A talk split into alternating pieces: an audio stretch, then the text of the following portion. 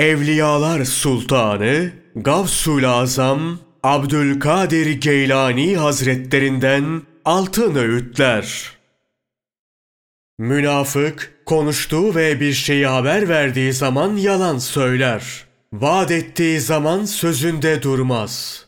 Kendisine bir şey emanet edilince hıyanet eder.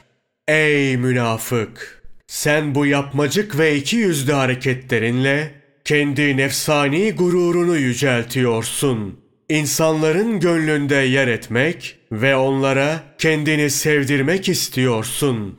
Elini öptürmek istiyorsun. Bu halinle sen dünyada ve ahirette hem kendine hem de terbiyesiyle meşgul olduğun kişilere uğursuzluk saçıyorsun, kötülük saçıyorsun. Sen bir müraisin. Sen bir deccalsin. Hiç şüphesiz bu durumda senin kabul olunmuş bir duan bulunmayacak.